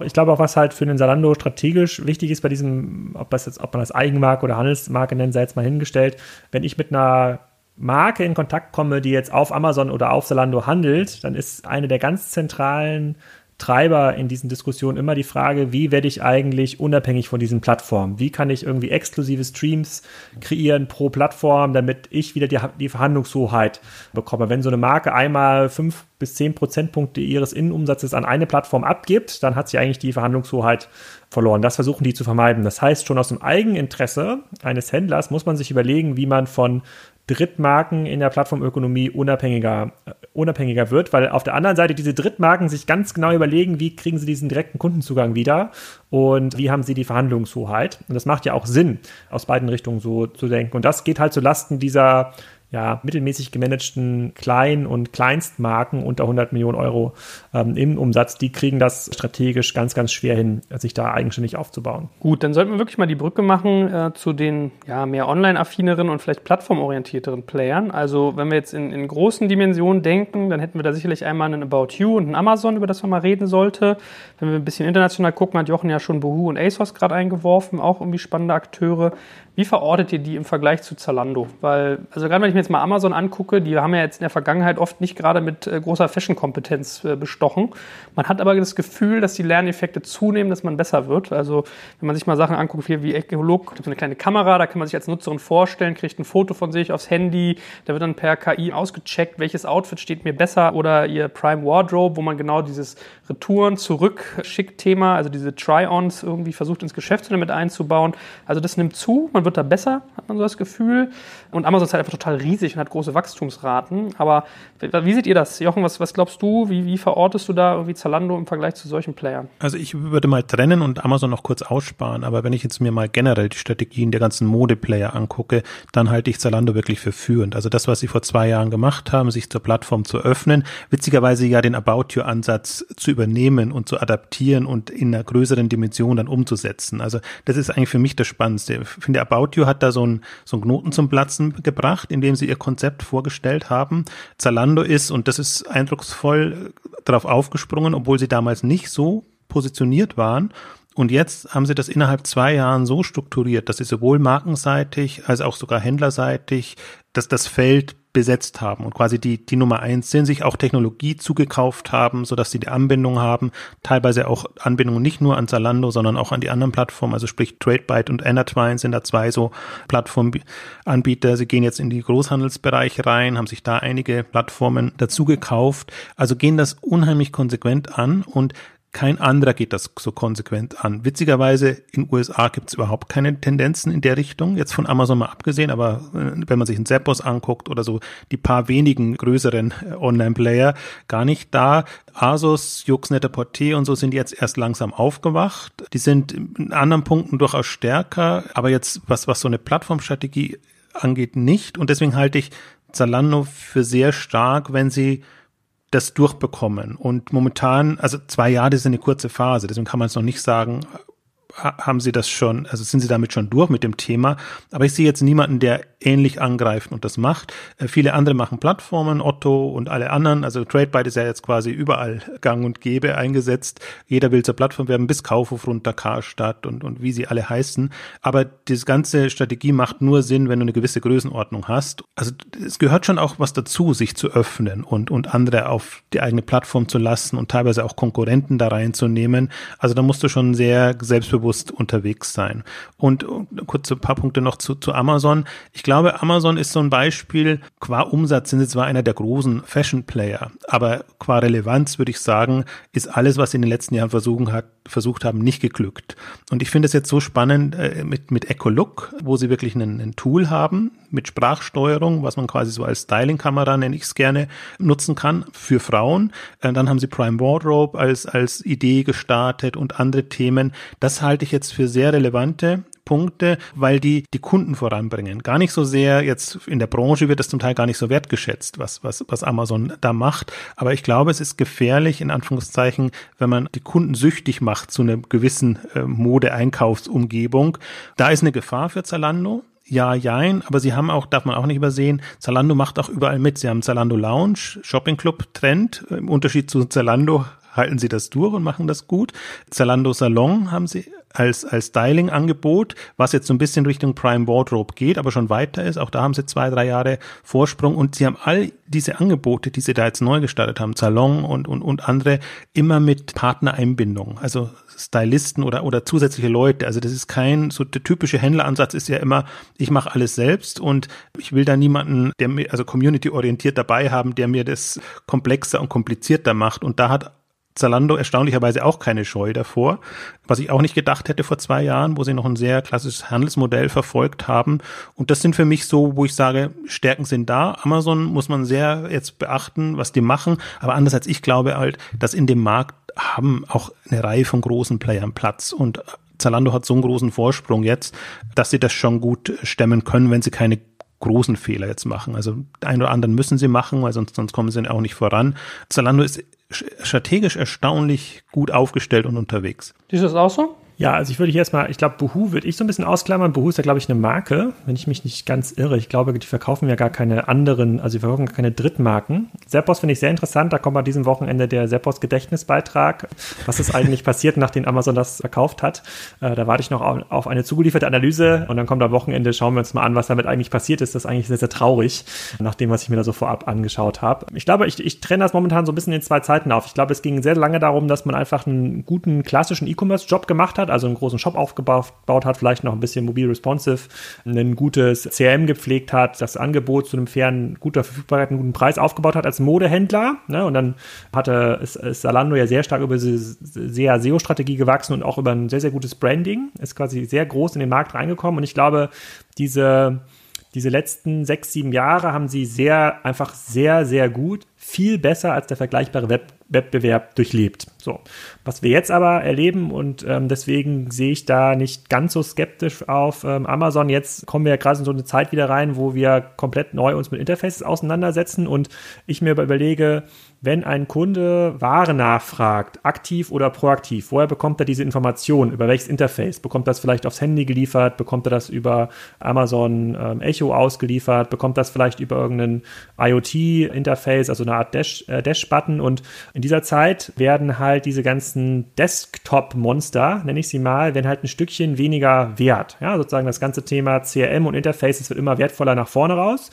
Und in diesem, in diesem Bereich ist halt Amazon sicherlich deutlich weiter weltweit als ein Zalando. Ich glaube, das, was Zalando macht als Marktplatzstrategie, geht halt in zwei Richtungen. Auf, auf der einen Seite richten sie sich an die Hersteller und Vertikalen, die online einfach noch viel weiter weg sind, ja, an die Ikeas des Fashionhandels, den sie da als Steigbügelhalter noch so ein bisschen in die Online-Welt halten. Auf der anderen Seite, und das merkt man, finde ich auch in den Unterlagen, versuchen sie deutlich technologiegetriebener in dieses Interface-Geschäft reinzukommen, viel mehr zu investieren in die Personalisierungsfunktion der Plattform. Das ist nicht einfach, weil man da Vorreiter sein muss. Da reicht es quasi nicht, Sachen zu kopieren. Zalando ist mittlerweile in der größten Ordnung angekommen, wo man sehr, sehr innov innovationsgetrieben und sehr, sehr progressiv neue Sachen ausprobieren muss. Da kann man jetzt nicht mehr Best Practices aus Asien nehmen oder aus den USA und auf der Plattform implementieren. Deshalb es fällt für mich so ein bisschen dieses Urteil aus, ja, sie stehen gut da. Sie stehen gut da, weil sie in den letzten fünf, sechs Jahren einfach einen super Job gemacht haben. Einen einzigartigen Job sicherlich in, in Deutschland. Habe ich jetzt eine super positive Prognose nach vorne raus? Nee, eher nicht. Da fehlt mir noch so ein bisschen der Nachweis an der einen oder anderen Stelle. Ich glaube, sie profitieren enorm davon, dass sie gerade diese Service-Strategie eingeschlagen haben. Also ein bisschen Plattform hier, ein bisschen Steigbügelhalter da. Dieser Markt ist ja riesig, da kann man, glaube ich, noch mal die nächsten drei, vier Jahre gut Kohle mitnehmen. Aber mir fehlt so ein bisschen die Kreativität im Endkundenzugang, muss ich fairerweise gestehen. Also da finde ich sie irgendwie nicht pfiffig genug zurzeit. Ja, aber das meinte ich ja mit zwei Jahre sagt noch nicht so viel aus. Ne? Das sind sie nicht, nicht, nicht über den Berg. Aber ich glaube, die Herausforderung haben sie und die, die sehen sie aber auch. Und, und das wird ja jetzt, das wird in den nächsten zwei, drei, vier Jahren passieren oder sich entscheiden. Aber ich, ich sehe einfach die Offenheit. Ich sehe da nicht irgendwie eine, eine Borniertheit oder dass man sagt, bestimmte Dinge gehen uns überhaupt nichts an und die wollen wir überhaupt nicht sehen, die ich durchaus bei den einen oder anderen im Markt sehe. Also nicht im Modebereich. Und solange das da ist, glaube ich, ist man chancenorientiert unterwegs. Und klar, den, den Nachweis konnten sie ja noch nicht bringen. Ich glaube aber vor, vor fünf Jahren hätte man auch noch nicht sich zugetrauen können zu sagen, Zalando ist jetzt gesetzt als, als ein Player im Markt. Also da gebe ich immer ein bisschen ja. mehr Vorschusslorbeeren was, natürlich. Was ich hier nochmal ganz, ganz prominent sagen möchte, weil es immer wieder vorkommt, dass dieses Argument kommt, Zalando ist profitabel schon seit mehreren Jahren. Ich erlebe es tatsächlich immer wieder von Marktteilnehmern, oft aus dem stationären Umfeld, die mir dann, äh, wenn man über Zalando, About You oder andere Plattformen spricht, sagen, ja, aber Herr Graf, das ist doch alles nicht profitabel, oder? Und äh, damit möchte ich hier ein für alle Mal aufgeräumt wissen. das ist ein sehr profitables Business. Zalando ist sogar, wenn man jetzt an die Börse denkt, zu profitabel. Die haben die Börse zum Teil verwöhnt und leiden jetzt darunter, dass die Kurse wieder einbrechen, ja. weil sie jetzt eben wieder investieren müssen und, und, und das Geld eben in genauso Themen fließen lassen müssen. Fängt von Logistikstruktur an, was jetzt eher so, so Basics sind, aber auch in Innovationsprojekte und Innovationsthemen. Und das ist ja im Prinzip auch mal, wo Amazon im Prinzip geschickter unterwegs ist, weil sie die Börse nie verwöhnt haben. Jetzt müssen sie zum Teil Gewinne ausweisen, weil sie bestimmte Standbeine haben, die einfach sich gar nicht mehr anders verschleiern lassen. Aber das Geld in, in Projekte investieren zu können und da wirklich Dinge ausprobieren zu können, das ist schon auch viel wert. Und man sieht aber auch alles, was Zalando bisher übernommen hat, das haben sie auch alles aus dem, aus dem Cash-Bestand übernommen. Also die sind inzwischen auch in Dimensionen, wo sie auch größere Übernahmen stemmen können. Und ich würde sie eben auch in ganzen Interfaces und, und in Themen, das wären für mich eher Übernahmethemen. Ist es aber auch bei Amazon und bei vielen anderen Tech-Playern auch so. Also entweder, dass man Teams übernimmt oder dass man Technologie übernimmt. Ich glaube, man muss nicht so kreativ sein, dass man das alles selber erfindet, sondern man muss diese Grundoffenheit auch haben. Und ich glaube, das hat sich auch bei Zalando geändert. Früher haben, wollten sie immer alles am liebsten selber machen, alle Systeme selber entwickelt, alles von Grund auf neu zu machen. Inzwischen sind sie auch auf, auf dem Punkt, dass sie sagen, nee, wenn wenn wenn, es irgendwas gibt, was zu uns passt, dann übernehmen wir das auch entsprechend und versuchen das zu integrieren. Ja, die Börsenfrage wollte ich uns auch gerade gestellt haben, weil es war jetzt so, man hat irgendwie Zahlen rausgegeben, prompt ging die Aktie in den Keller, weil genau der Faktor eintrat, den du gerade beschrieben hast. Man ist irgendwie nicht so profitabel gewachsen, wie man es gedacht hat, also minimal schlechter, aber immer noch sehr, sehr gut. Äh, ist das so ein bisschen so eine Gefahr, dass irgendwie zum Beispiel jetzt Player wie ein About You oder ein Amazon einfach gerade derzeit schneller wachsen? also Börse ist wirklich Stimmungsbarometer und äh, Zalando war ja so aufgebläht in den letzten Wochen und Monaten, weil sie wirklich über die, die Jahreszahlen und über bestimmte andere Entwicklungen im Markt extremes Zutrauen da war. Aber wenn man mal wieder nüchtern betrachtet, Faktor wie viel kann denn ein, ein Zalando bewertet sein? Also Faktor zwei, Faktor drei oder noch mehr. Und zum Teil waren sie jetzt schon in, in Richtung Faktor zweieinhalb bestimmt bis drei. Also sind jetzt eher wieder auf einen, auf einen Maß, wo sie immer noch gut bewertet sind. Also Mode Händler sind ja ohnehin äh, gut bewertet an, an, an der Börse. Aber man darf es nicht so sporadisch nur betrachten, sondern man sollte sich dann schon immer wieder vor Augen führen, wo liegt eigentlich so das Level, was dem natürlichen Wachstum entspricht und wo ist quasi der Kurs dem weit, weit vorausgeprescht. Und das wird natürlich jetzt wieder, wieder eingefangen. Das wird dann gleich immer hochgekocht, äh, als ob da jetzt äh, Untergang von Zalando äh, bevorstehen würde. Äh, witzigerweise, Amazon hat gerade so eine Phase, wo egal was kommt, alles immer nur gut bewertet ist. Aber Amazon ist in einer ähnlichen Situation. Also sie sind extrem in Anführungszeichen überbewertet, wenn man sich mal die Kursentwicklung zur Umsatzentwicklung anguckt. Und auch da kann es wieder Rückschläge geben und deswegen wird auch Amazon nicht untergehen. Also deswegen bin ich da immer so ein bisschen hin und her gerissen, was so die, die diese Börsensicht angeht. Ich finde, Zalando hat einen guten Job gemacht. Sie haben versucht, auf dem Kapitalmarkttag zu erklären, warum sie welche Wachstumsstrategie fahren und, und wie sie das angehen wollen. Aber die Analysten haben nur gehört, weniger als Gewinne als erwartet und mehr Investments als erwartet. Uh, das ist wohl jetzt mal erstmal nicht so, das, worin wir investieren wollen. Und das sind halt die beiden unterschiedlichen Sichten. Ja, ich sehe das ähnlich wie du, deswegen finde ich es wichtig, auch immer mal diesen, dieses Grounding, dieses zurück auf die Erde holen im Thema Börse zu machen, hat man jetzt auch gerade gesehen mit äh, Blue Apron ne, und Amazon, dass da irgendwie so eine Aktie gleich irgendwie total in den Keller gesenkt wird, weil man jetzt der Meinung ist, jetzt würde Amazon um die Ecke kommen und alles kaputt machen und mit einmal ist jedes Investment in Logistik etc. vergessen. Lass uns doch mal so ein bisschen auf About You gucken, als ein, als ein Referenzvergleichsmodell. Die sind ja jetzt vom Umsatz schon noch deutlich kleiner als ein Zalando, punkten aber derzeit einfach durch sehr, sehr smarte, intelligente Wege, wie sie das Geschäft angehen, sehr technologieorientiert. Ich habe so das Gefühl oder die, die Wahrnehmung gehabt, dass es eigentlich zwei Faktoren gab, die About You, zum Beispiel Zalando, stark voraus hatte, wo ich sagen würde, das hatte Zalando sogar teilweise verschlafen. Also ein paar der wenigen Dinge. Das eine war so der ganze Faktor Personalisierung und das andere war der ganze Faktor Plattform. So, Plattform haben sie ja nachgezogen, Personalisierung nimmt zu, aber ich teile da irgendwie Alex Meinung, ich finde gerade, was so im Mobile passiert bei Zalando, noch nicht so spannend. Ja, also ich gestehe denen zu, dass das Ausprobieren ist. Und ich finde sowas auch richtig gut, dass man das als großes Unternehmen sich irgendwie zutraut oder erlaubt zu sagen, wir machen da mal irgendwie äh, den einen oder anderen Versuchsballon. Äh, trotzdem, wie verortet ihr denn zum Beispiel einen About You jetzt im Vergleich zu einem Zalando? Ich war Otto-Mitarbeiter und war quasi in diesem Kickoff bei About You beteiligt, deswegen fühle ich mich da so ein bisschen befangen.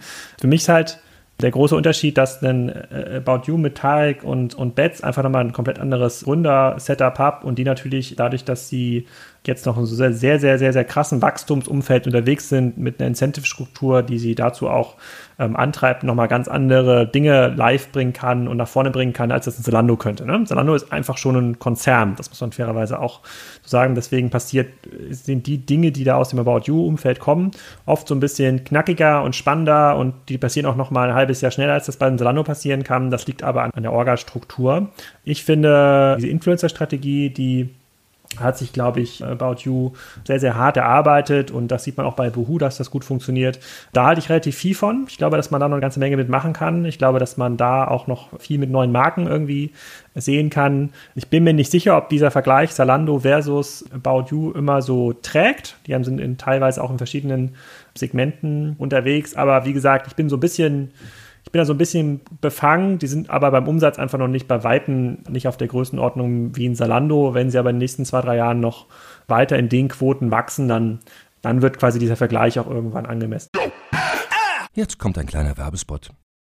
Aufgepasst! Bist du auf der Suche nach einem Profi, der für dich komplexe Geodaten sinnvoll integriert und sie auf interaktiven Karten visualisiert? Dann möchte ich dir unseren Partner Nucubator vorstellen. Das Ziel vom Nucubator-Team ist es, dich bei der Prozessdigitalisierung zu unterstützen und aus den ganzen täglich anfallenden Geodaten einen echten, nutzerfreundlichen Mehrwert zu schaffen. Dabei geht Nucubator ganz besonders auf deine Anforderungen ein, um die Software zu bauen, die deine USPs digital widerspiegelt und den NutzerInnen der Software den größtmöglichen Nutzen liefert. Und um das für möglichst viele Betriebssysteme, Geräte und Anwendungsfälle umzusetzen, setzt das Nucubator-Team auf etablierte Webtechnologien, mit denen sie schnelle und effiziente Anwendungen für Desktop und mobile Geräte entwickeln. Geodatenvisualisierung ist für Unternehmen in vielen verschiedenen Branchen relevant, zum Beispiel auch in den Bereichen Tourismus, Logistik und im Außendienst. So wurde zum Beispiel bereits ein digitales Smart Farming Tool für die Agrarwirtschaft gebaut, mit dem Satellitenbilder, Wetterdaten und Standortdaten interaktiv verarbeitet werden. Nucubator baut dabei nicht nur Kartenlösungen, sondern entwickelt für dich maßgeschneiderte Webanwendungen und Apps. Wenn du also einen Partner suchst, der deinen bestehenden USP ins digitale Zeitalter hebt, dann schau doch einfach bei Nucubator vorbei. Ich habe dir unter digitalkompakt.de slash Nucubator, schreibt sich mit C, eine Weiterleitung eingerichtet. Und wie immer findest du alle Infos auch auf unserer Sponsorenseite unter digitalkompakt.de slash Sponsoren. Werbung Ende. Ich würde auch sagen, der, der, Vergleich ist auch, im Grunde er sehr unfair, so von der Größenordnung, von der Ausrichtung, von allem. Ich glaube ja sehr daran, dass jeder dann in dem, also dass der Modemarkt groß genug ist und dass jeder seinen eigenen Weg finden muss. Und ich schätze About You sehr als Impulsgeber für vieles, was jetzt in der Branche passiert. Sie kommen jetzt und mich freut, dass sie langsam in Dimensionen reinkommen, wo sie dann selber agieren können. Aber sie sind durchaus auch am Rotieren. Also sie müssen auch eine Mobile-Strategie finden. Die haben da auch, sind da auch sehr schnell immer wieder quasi im Jahrestakt äh, neue, neue Ansätze und erstmal äh, das Webangebot auf mobil und jetzt aber mobil und dann quasi Web ist nur mehr äh, wird nachgezogen in, in, in dem Bereich. Aber auf jeden Fall eines der pfiffigsten Teams und, und wirklich die, die, die, die Mode und, und diese ganzen Themen anders denken und die auch sehr in diesen ganzen operativen und Fachthemen drin sind. Also sprich Marketing, die ganzen, ganzen Themen und da versuchen irgendwie andere neue Themen zu gehen. Und was sie sehr smart gemacht haben, und das wird eigentlich jetzt deutlich, dass sie ja quasi Otto als Vehikel genutzt haben. Sie haben da ihre 100, 200, 300 Millionen äh, Kapital bekommen, haben das jetzt so aufgebaut, dass es sich, also dass es zumindest mal überlebensfähig ist, sage ich jetzt mal so, und haben jetzt, oder sag mal, sie haben nicht Otto dazu gebracht, sondern jetzt ist auch Otto so weit, dass man bereit ist, externes Kapital reinnehmen zu können. Und das ist jetzt spannend für About You, weil sie ähnlich wie ein Zalando, wenn man in Richtung Milliardenumsatz gehen möchte, braucht man schon enorm viel Kapital, um das hinzubekommen. Also die Frage ist, ist das Kernkonzept so, dass es sich trägt? Die Chance ist zumindest höher als 50 Prozent.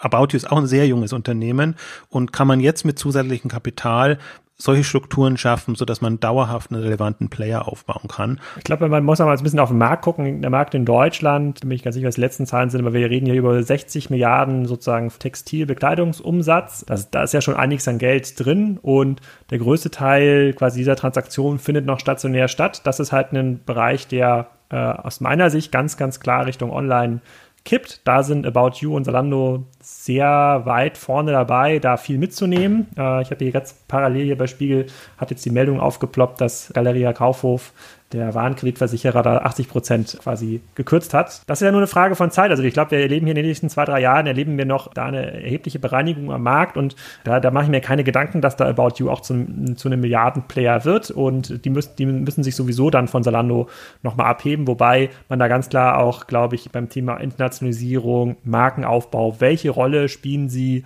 als Dienstleister für Marken nach vorne hin, da wird man dann so ein bisschen schauen müssen, wohin da die Reise geht. Ich kann mir auch gut vorstellen, dass es bestimmte Marken irgendwann einfach nur auf Zalando, nur About You gibt, wenn es diese beiden Plattformen sind, die sich in diesem Bereich dann irgendwie durchsetzen. Also da ist, glaube ich, noch extrem viel Luft. Da bin ich mir nicht ganz sicher, ob der Vergleich heute so richtig ist, sondern da muss man einfach mal auf Spiegel Online gehen und sich durchlesen, warum da der Warenkreditversicherer bei Kaufhof gesagt hat, nee, weniger Geld. Na, ich möchte natürlich so ein About You gerne auch als Brücke nutzen für das ganze Thema Plattform, weil ähm, haben wir ja schon festgestellt, About You hat das stark forciert, Amazon setzt ja auch stark auf Plattform, Marktplatzgeschichten, aber auch das ganze Fulfillment. Zalando das stark nachgezogen ähm, und macht ja da ganz, ganz viele Sachen. Also das geht ja los über irgendwie Advertising-Geschichten, Produktfotohilfe, Analytics, das ganze Order-Fulfillment, Marktplatz an sich per se, äh, selbst solche Sachen wie irgendwie ähm, Pickup und Drop-off, ja, also dass man irgendwie sagt, äh, ich binde den stationären Handel im Sinne von lokaler Belieferung mit ein. Wie seht ihr da gerade die Schwerpunkte bei einem Zalando? Was glaubt ihr, werden da so die, die Hauptpunkte sein, auf die man sich in dem Blick fokussieren wird? Also A sind es erstmal alles relevante Themen. Man muss alles in alle Richtungen ausprobieren. Das ist natürlich, macht das alles sehr komplex und, und sehr schwierig. Aber im Grunde für mich bei allen Themen geht es eigentlich immer A um die Kundenausschöpfung. Was kann man den Kunden alles bieten? Und man sieht es jetzt ja durch die, den Start des, des Loyalty-Programms, dass sie eigentlich jetzt auch in die Richtung gehen und einfach dann auch da von die Kunden was zahlen lassen für, für Premium-Services, welcher Art auch immer. Und das ist jetzt so ein, so ein Grundstock ist jetzt gelegt. Das ist ausbaufähig. Und das andere ist natürlich äh, zusätzliche Erlösströme sich sichern. Und ich finde, das hat Amazon vorgemacht wie kein anderer, dass man halt nicht nur durch Handelsumsätze gut und reich werden kann, sage ich jetzt mal, also äh, sich, sich stabilisieren kann, sondern dass man sich da unterschiedliche Geschäftsfelder und Säulen aufbaut. Und man muss dann sehen, also ich fand das interessant, jetzt im, im Kapitalmarkttag haben sie ja durchaus auch gesagt, gesagt, was sind so lukrative Standbeine und was sind weniger lukrative Standbeine. Fulfillment bei Zalando zum Beispiel ist kein lukratives Standbein, ähm, gehört aber dazu, weil es teilweise der Hebel ist, um andere Dinge dann zu ermöglichen, also um bestimmte Marken reinzubekommen und Themen überhaupt erst angehen zu können. Andere natürlich, wie die Brand Solutions oder, oder die Advertising-Geschichten, sind natürlich hochlukrativ und äh, gerade auch die Partnerschaften, die sie da eingehen mit Pro7 Sat1, jetzt in dem Fall ist die, die Kombination ja drinnen. Also ich glaube, da haben sie auch die Chance, dann wirklich den, den ganzen Googles und Facebooks zumindest ein bisschen was abzuknapsen. Das wird jetzt nicht, äh, nicht in die Liga erstmal gehen, aber ähm, man sieht ja gerade an Amazon, was, was das konkrete Kaufinteresse für einen starker Hebel ist. Also wenn die Leute halt nicht mehr allgemein suchen, sondern schon konkret wissen, wo sie hingehen oder, oder wissen, was sie wollen, dann hat man halt wirklich als, als jemand, der dann an, an Werbepartner rantreten kann und das vermarkten kann, hat man halt sehr schöne, schöne Hebel. Und wo Zalando noch vergleichsweise schwach ist oder wo sich eigentlich entscheidet, ist, ob man den Mobilsprung schafft oder wie Alex das ausdrucken würde, in die ganzen anderen Geräte und äh, Sprachsteuerung oder was auch immer. Aber das ist jetzt nochmal äh, perspektivisch betrachtet. Ich glaube, erstmal muss man diesen Grundstock legen und da sind sie auf ganz gutem Wege. Na, ich finde, die haben ja auch vor allem im ganzen Bereich äh, Logistikkompetenz eigentlich sehr viel investiert. Also ich würde behaupten, das ist so eine der Stärken, die ich bei einem Zalando sehe, dass man da auch sehr viel Mutiges macht, sehr viele moderne Konzepte austestet. Und das ist, glaube ich, vielen, die so neutral als, als Nutzer vielleicht mehr, denn jetzt als Analyst auf den Markt gucken, gar nicht so bewusst. Auch bei einem HelloFresh. Ne? Also wenn man sich mit einem Dominik Richter unterhält, wird er einem wahrscheinlich auch sagen, äh, wann immer Rewe erzählt, sie machen jetzt kleine Rezeptbücher, die sie rausgeben, äh, sozusagen wird HelloFresh wieder der Abgesang gestartet. Da merkt man ja manchmal gar nicht so von außen, was da an Logistik hintersteckt. Und aus der Sicht finde ich das eigentlich ganz konsequent zu sagen, das gieße ich in den Service rein, in eine Plattform und, und da hast du ja recht, äh, gehe dann irgendwie auch noch den Weg, auf dem Wege auch noch andere weitere Partner anzudocken, dass das sozusagen mein, meine Tür ist, eigentlich eine Entwicklung zu refinanzieren und gleichzeitig zu nutzen, um mir neue Umsätze zu erschließen. Ähm, ich ich habe gestaunt bei diesem ganzen Thema stationär, dass man da so mutig denkt, äh, Sachen mit irgendwie Drop-off und irgendwie die Händler packen, die Pakete von Zalando zu machen. Da finde ich, also da wird es für mich wirklich abstrakt. Da, da staune ich, wie weit man da denkt. Und das ganze Thema Marktplatz ist ja eigentlich sehr, sehr naheliegend ansonsten. Ähm, aber Alex, was, was denkst du noch dazu? Ja, also ich fand das Thema, dass stationäre Händler jetzt Pakete packen, eigentlich nicht so abstrakt. Ich fand das eigentlich ziemlich doof von den stationären Händlern, aber da hat jeder seine, da hat jeder seine eigene, eigene Meinung. Ich, ich bin ja beim Thema Plattformstrategie, habe ich ja mal, ich, schreibe da ja öfter drüber, sage halt ganz klar, am Ende des Tages geht es darüber, den, den Kundenzugang zu besitzen und diesen Kundenzugang weiter zu vermieten. Und so bewerte ich auch Plattformen. Also ich würde auch Amazon und auch eine, äh, ein Salando, eine About You danach bewerten, wie schnell sinkt die Abhängigkeit vom Handelsumsatz. Ja, Handelsumsatz, also Ware irgendwo kaufen, einsortieren, weiterverkaufen. Sozusagen, je geringer diese Abhängigkeit ist, desto größer ist für mich die Zukunftsfähigkeit der Plattform. Ich finde, da ist der Lando noch nicht sehr weit. Ich bin mir auch ziemlich sicher, dass dieses ganze City-Logistik-Geschäft, was jetzt durch Amazon Fresh sicherlich in der Presse getrieben wird, aber äh, ähm, auch andere so ein bisschen äh, pushen wollen, dass das nochmal das Spiel verändert, weil damit das ganze Streckengeschäft, was ja Hermes und DL heute dominieren, äh, komplett über den Haufen geworfen wird, weil die Kundenerwartung dann tatsächlich dieses ja innerhalb von einer Stunde, zwei Stunden liefern ist und dann braucht man diese ganzen, diese ganze Infrastruktur, die Hermes DL heute hatten, nicht mehr so in dieser dieser Form. Da wird sich noch einiges verändern, aber grundsätzlich finde ich total gut, wenn alles, was Sando tut, um den Kunden an sich zu binden, möglicherweise auch ein bisschen Marge abzugeben, weil dann der Kunde selber was beim anderen Händler abholt. Das ist gut, weil sie damit die Wahrscheinlichkeit erhöhen, dass auch der nächste digitale Interaktionspunkt auf dem Salando-Ökosystem stattfindet und sie wieder in der Lage sind, diesen Kunden dann zu verkaufen. In welchen Service auch immer, ob das dann ein Logistik-Service ist oder tatsächlich, ob der Kunde dann in den nächsten Laden geht oder ob das ein Datenpunkt ist, den Zalando sammelt, um diesen dann an eine Marke zu verkaufen, um der Marke dann zu erklären, hey, folgende Styles gehen bei dir total gut, du solltest in der nächsten Saison in diesem Bereich was entwickeln. Also das finde ich sehr, sehr gut, aber ich finde in den heutigen Zahlen ist dieser nicht-Handelsumsatz noch sehr gering wiedergespiegelt. Ja, aber das zwei Jahre, also das ist wirklich, also ich stimme dir voll zu. Ich wollte vorhin was bei About You sagen. Man muss sich vorstellen, die haben schon 45 Prozent Marktplatzumsatz äh, in dem Bereich. Da ist Zalando weit, weit, weit, weit weg davon. Aber wie gesagt, vor zwei Jahren gestartet und, und jetzt gerade mal so die, die Grundstruktur gelegt. Also was, da, da gebe ich Ihnen noch die Zeit. Also da, da glaube ich, äh, ich sehe niemand anderen, der in deine Quere kommen sollte, jenseits von Amazon. Und Amazon halte ich jetzt, äh, die haben haben andere Themen und Schwerpunkte. Also ich glaube nicht, da hat Zalando noch genügend Zeit in dem Bereich. Was ich vor allen Dingen, was ich Zalando so gut erhalte in, in, in den ganzen Bereichen ist, dass sie adaptieren und nicht kopieren. Da habe ich hohen Respekt dafür, weil das zeigt für mich auch, da ist Innovationsfähigkeit und Mitdenken dabei. Und ich glaube, die Faktoren, die du angesprochen hast, Alex, die, die sind der Hintergrund. Kundenzugang. Also ich, ich brauche kein kein Zalando Z oder, oder Prime-Programm für Zalando brauche ich nicht, wenn ich ohnehin kostenlos hin und rück versende. Aber ich binde die Kunden eben stärker ran und kann das auch öffnen für andere Partner, wenn ich, wenn ich will, äh, wenn ich eine gewisse Größenordnung erreicht habe. Also das sind alles Themen, finde ich, die, die Sinn machen, die smart angegangen werden. Ja, ich finde, man muss auch sagen, die Konsequenz, mit der man das macht und die Vielschichtigkeit, ne? das ganze Plattformthema ist eigentlich relativ basisch, äh, so grundlegend, äh, Inventory Integration. Also ich hatte mir deinen Artikel zu schuhe.de nochmal durchgelesen, das ist ja vergleichsweise spitz, ja, aber dass man sich da teilweise sogar Gedanken macht, was für Systeme haben die, mit denen wir dann irgendwie dafür sorgen können, dass andere Händlerprodukte bei uns in die Plattform Zugang finden. Also da habe ich so das Gefühl, man nimmt, da macht das schon sehr, sehr ernst, ja, und auch bei dem Thema Logistik, also ich habe da mal, also wenn man mal so die Nomenklatur sich nur anschaut, was da mittlerweile alles geboten wird, ja, Expresslieferung, Same Day, ähm, Timeslots, Wish Day, lokale Belieferung. Also das ist ja schon, äh, da merkt man sogar in, in den Bezeichnungen schon, in, in, welchen, welchen Vielfalten man da so denkt. Vielleicht ein, ein Punkt, was man nicht unterschätzen darf, was wir jetzt noch gar nicht hatten, ist, wie eng Zalando mit den Startups zusammenarbeitet. Das sind meistens unterschiedliche Startups in unterschiedlichen Städten, die man alle testet, mit denen man alles macht. Und was wir nicht angesprochen haben, sie haben ein ähnliches oder sie haben ein offizielles Programm, auch noch Zalando Build nennen sie das im, im mobilen Bereich, wo sie alles an Service-Startups im Prinzip ansprechen und integrieren wollen in ihre mobile Anwendung irgendwann mal.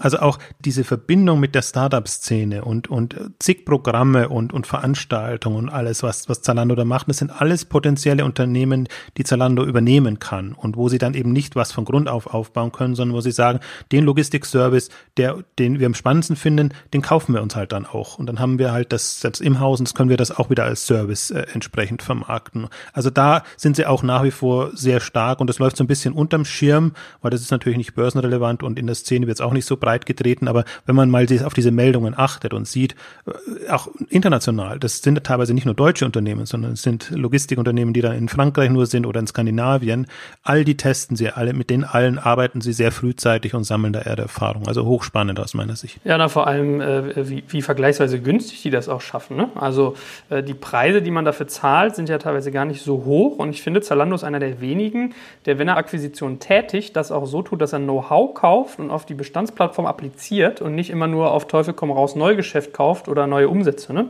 Also das ist was, was ich irgendwie ganz, ganz spannend finde. Und wenn man das dann paart mit diesem riesigen Zufluss Zufluss an Techies, die sich da bauen, sei es jetzt in Dortmund, in Portugal oder weiß weiß ich wo noch, das ist schon irgendwie, also ich will nicht sagen verrückt, aber es ist schon hoch äh, respektabel, mit welcher Konsequenz man da vorgeht. Ich hatte auch mal irgendwie auf einer längeren Reise jemanden, der diesen ganzen Prozess, allein der Auswahl, wonach Zalando guckt, an welchem Standort das Tech-Center aufmacht, äh, geht. Also was da für Variablen bedacht werden, das ist schon irgendwie ähm, schwer beeindruckend, ne? finde ich ganz persönlich. Wollen wir noch mal äh, ein, zwei Sätze zu Amazon vielleicht ein bisschen vertiefend sagen, weil die haben wir jetzt relativ sagen, grob abgebügelt. Wir haben nur gesagt, Fashion bisher nicht so stark, ähm, haben ein bisschen den US-Markt angeguckt. Es ist ja schon durchaus so, dass Amazon jetzt halt, was E-Commerce angeht, in Deutschland also sowieso führend ist und insgesamt einfach sehr viel darüber bewegt. Äh, ist Amazon für Zalando jetzt eigentlich nur jemand, den man im Blick haben sollte, weil er irgendwie groß ist und irgendwie viel, viel Impact hat? Oder gibt es irgendwie noch andere Faktoren, wo ihr sagen würdet, äh, da ist irgendwie ein Amazon besser oder vielleicht auch schlechter aufgestellt, mal so im reinen Vergleich? Vergleich. Wenn es bestimmte Produkte äh, gibt im Fashion-Bereich, ich kaufe jetzt nicht so viel, ich würde sagen, ich äh, äh, sieht man auch mal in den Podcast, ich trage immer irgendwie Naketano-Shirts und manchmal so Carhartt-Hosen. Wenn es dieses Sortiment auf Amazon gäbe, ja, in meinen Größen würde ich es da kaufen. Also ich wüsste nicht, warum ich äh, das woanders kaufen sollte.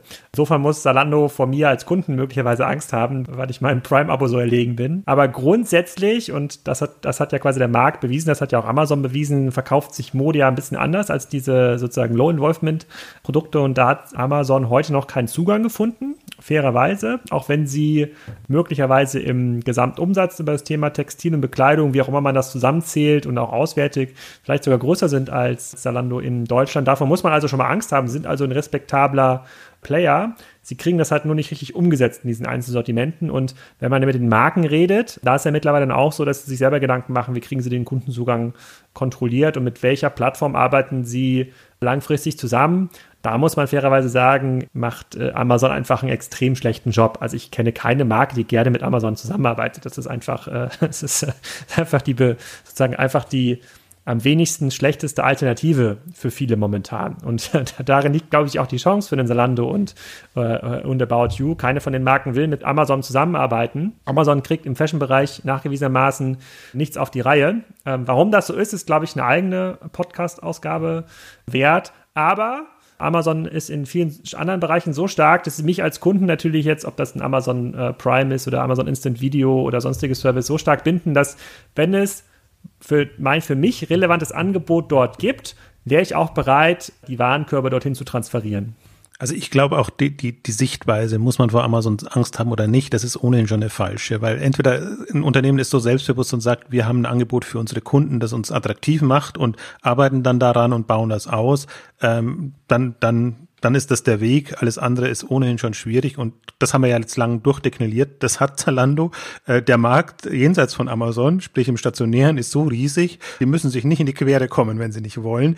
Was Amazon natürlich immer spannend macht, ist als Inspirationsquelle. Und das ist einfach eindrucksvoll, was da kommt. Was ich, hatte ich ja auch schon angedeutet, was ich durchaus auch finde, was im Modebereich kommt. Da kommt ein Ecolook, da kommt ein Prime äh, Wardrobe, da kommen solche Angebote und, und die sind halt, die, das, das finde ich das Faszinierende. Das, das ist nicht, das ist neu gedacht. Das ist einfach, kann man auch nicht sagen, dass die Kunden jetzt darauf gewartet hätten. So, so, so ist es auch nicht. Aber das ist wirklich toll, einfach zu sehen, wie da jemand komplett außerhalb der Branche kommt mit Dingen, äh, über die die Branche auch nicht spricht und nicht gesprochen hat, bevor Amazon da mit nichts gekommen ist. Und das ist, aber das sehe ich eher im Positiven als Inspirationsquelle. Aber das würde ich im Grunde von jedem erwarten, der, der eigentlich online aktiv ist und jetzt ja auch sieht, wo geht die technologische Entwicklung Entwicklung hin, wo geht auch die Kundenentwicklung hin? Du hast es angedeutet, Millennials und die, die danach noch kommen, die noch mobiler äh, aufgewachsen sind. Also da, da kommen einfach Kunden, Zielgruppen nach, die ganz andere Bedürfnisse, Erwartungen haben. Und wenn man das antizipieren kann, dann, dann ist man auf, auf dem richtigen Weg. Und da ist selbst ein, steht ein Amazon selbst von der Herausforderung. Also sie sind natürlich jetzt auch 20 Jahre alt und haben ihre Erfahrung mit den E-Commerce-Einsteigern eigentlich gesammelt. Die müssen sich vermutlich auch immer wieder motivieren. Und man sieht aber auch, was, sie, was die gerade an, ich nenne sie ja immer gerne Shopping-Welten auf den Markt bringen. Spark jetzt gelauncht oder ihr Interesting Finds haben sie als, als Angebot. Also wo sie auch versuchen, andere visuellere Ansätze zu fahren, wie man Produkte präsentiert und einfach aus der althergebrachten, der, der das gekauft hat, hat auch interessiert sich auch dafür, denke herauszukommen. Das hat damals Meilensteine gesetzt, ist sicherlich jetzt nicht mehr so das äh, State-of-the-Art-Ding. Und da ist selbst ein, ein Amazon im Zugzwang. Also deswegen sehe ich das auch nicht so in einer, in einer 1 zu 1 Wettbewerbssituation, sondern sehe das eher, wer, wer entwickelt sich mit dem Markt und mit den Möglichkeiten mit und da eigentlich weiterhin die Dynamik zu bewahren. Das ist die große Herausforderung. Ja, wobei ich muss ja sagen, ich finde ja da Amazon irgendwie noch nicht so erfrischend. Ja, also auch so ein Ecolog oder das Prime Wardrobe das ist schon ganz interessant, aber das ist ja jetzt noch nicht irgendwie richtig impact-stark und auch irgendwie von einem Unternehmen wie Amazon würde ich da eigentlich noch viel, viel mehr in der Art erwarten, so ein Stück weit. Ne? Ich finde, es ist spektakulär. Also ich finde das alles äh, den Hammer und wir sind keine Frauen. Also man muss das immer so ein bisschen aus Frauensicht äh, betrachten und Amazon ist auch kein Frauenunternehmen. Also was, was bieten die Frauen äh, schon jetzt? Äh, Im Grunde nichts. Und jetzt geht es aber darum, das den, den Frauen auch zu vermitteln, dass, dass man wirklich da ja, seine Shopping-Leidenschaft auch äh, frönen kann und das nicht nur als nützlichen Service zum Einkaufen äh, sieht. Also ich bin da, habe da eine ganz andere Meinung. Also für mich ist das eine, war das eine Offenbarung, Eco-Look ohnehin und auch diese anderen Eco-Anwendungen, die jetzt mit Bildschirm kommen, unheimlich. Ich bin ein großer Prime Wardrobe Verfechter, wenn ich sehe, was da alles an, an zusätzlichen Möglichkeiten da ist. Also an Service für den Kunden, aber eben auch an Integration von Partnern. Also ich finde das schon, schon spektakulär. Also es macht jetzt nicht so viel her im, im Sinne von, keine Ahnung, Design oder, oder, oder Anmutung und, und, und diesen Themen, das vielleicht nicht. Da, da ist jetzt Amazon auch nicht das Coolste. Also es wird auch nie ein Apple werden in den Geräten und allem, was da kommt. Aber das, das ist schon ein Riesenschritt nach vorne, den, den, den Amazon da auch gemacht hat, gerade in der Modewelt. So, aber wenn wir jetzt schon über eine Stunde über Zalando reden, ein Thema müssen wir noch abgrasen, alleine weil Jochen da äh, wie, wie ein Wiesel, ein Trüffelschwein die ganzen Marken immer ausgegraben hat. Äh, Mobile, finde ich, bei Zalando sollten wir auch noch mal ein, zwei Sätze sagen. Da hat man ja einerseits die Zalando-App, mit der sie arbeiten, und dann haben die ja wirklich, äh, das haben sie ja schon angedeutet, einzelne ja, Testballons, Produktausrichtung, die man da startet. Also, wenn man es so richtig mitgekriegt hat, ist so Movement gerade diejenige, die da am, am stärksten mit oder die beste Positionierung anscheinend genießt bei Zalando. Äh, oder Zipcard war noch so ein Thema und Fleek. Also, Zipcard war ja der Gedanke, dass man bei äh, so einer Art Händlersuche hat, wo es welche Produkte gibt und die sonst auch bestellen kann. Fleek ging so in die Richtung Fashion-Blogger ähm, und, und, und Blog-Inhalte sich täglich zur Inspiration zukommen lassen. Und ähm, bei Movement musst du mir ehrlich gesagt mal helfen, Jochen. Was war da nochmal? Nochmal die Ausrichtung? Da ist direkte Anbindung an den Hersteller. Also ist als Marktplatz ja. zum einen konzipiert und direkte Anbindung der, der Hersteller. Wobei, da muss man schon sagen, also Movement ist jetzt das, was übrig geblieben ist und so ein bisschen im Ausblick noch drin geblieben ist im, Kap im Kapitalmarkttag. Über die anderen spricht man nicht mehr so gern und hat eigentlich auch nie drüber gesprochen. Also die gibt es eigentlich gar nicht. Das waren interne Testballons und wenn sie gut gegangen wären, wären sie groß an die Glocke gegangen werden. Im Prinzip nur, wir haben berichtet darüber, weil wir es halt spannend fanden. Wie, wie macht sich jetzt jemand, wie schafft jemand den Sprung von, vom Desktop in die mobile Welt.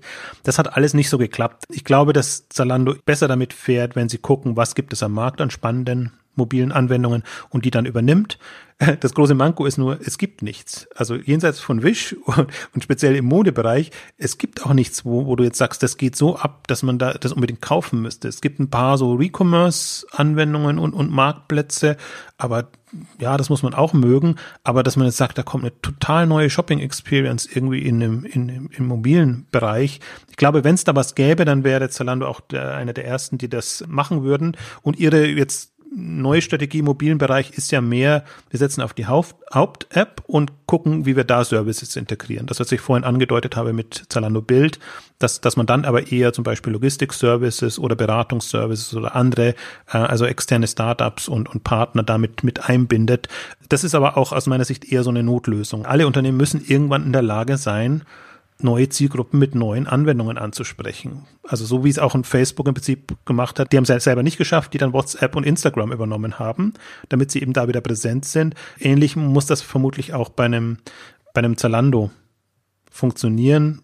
Ich glaube nicht, dass man selber da nochmal das komplett neu erfinden kann. Also das ist gerade so der Stand und das ist so gerade nicht Henne, nicht Henne und Ei, also so irgendwie so ein Zwischenzustand, den man, den man hat im mobilen Bereich. Sie tun unheimlich viel, aber der, den Durchbruch ist noch nicht da und ich sehe den Durchbruch auch nicht auf der, bei der, bei der Standard-App sehe ich ihn auch noch nicht. Also sie versuchen überall ihr Bestes, aber wer weiß. Ja, aber ich meine, es ist ja durchaus äh, stark an Impact. Ne? Also was, was, was Zalando so kommuniziert, sagen sie ja irgendwie, mobile Nutzer haben zweimal so viele Bestellungen. Die Wahrscheinlichkeit, dass er loyal ist, liegt irgendwie 20 Prozent höher. Also das ist ja schon signifikant. Und zwei Drittel mittlerweile Umsatz über Mobile. Also da, da rollt eigentlich eine riesige Welle, die man aber anscheinend noch nicht so richtig zu surfen verstanden hat. Und dann hat man ja dieses ganze Thema so Install-Stop. Ne? Also dass wie ganz viele Nutzer eigentlich ihr Standard-Set an Apps schon gefunden haben und pro Monat nur noch eine App so in dem Dreh irgendwie installieren.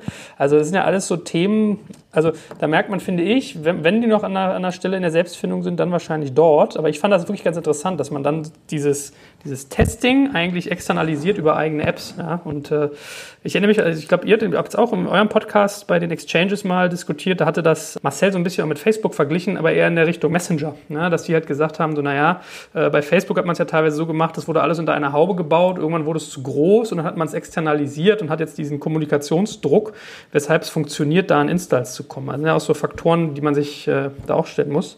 Kollege Graf, wie siehst du das Thema Mobile?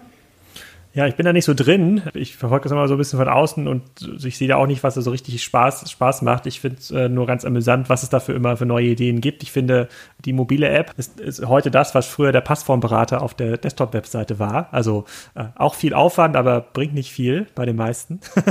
Wobei man halt fairerweise sagen muss, dass der ganz klassische Kanal, also der transaktionale Kanal, ich brauche irgendwie Produkte, finde die und kaufe die, dass da der, der, Mobil, dass da der, der mobile Weg schon jetzt der, der führende ist. Aber alles, was darüber darüber hinausgeht, irgendwie Interaktion mit dem Kunden, individuelle Angebote, das ist noch sehr, sehr stark alles im Experimentalstadium. Da kommen jetzt, gut, das ist wieder meine Sicht, die ganzen neuen Interfaces dazu. Da werden wir auch noch viele neue Experimente sehen, glaube ich. Das ist ganz, äh, ist ganz cool, aber da so richtig den Durchbruch sehe ich noch auch nicht. Aber ich bin auch heute zumindest, was diese ganzen Salando-Experimente angeht, fühle ich mich auch nicht als Zielgruppe, ne? als, ähm, als Mann. Und mir fällt es auch schwer, damit rumzuspielen und zu experimentieren.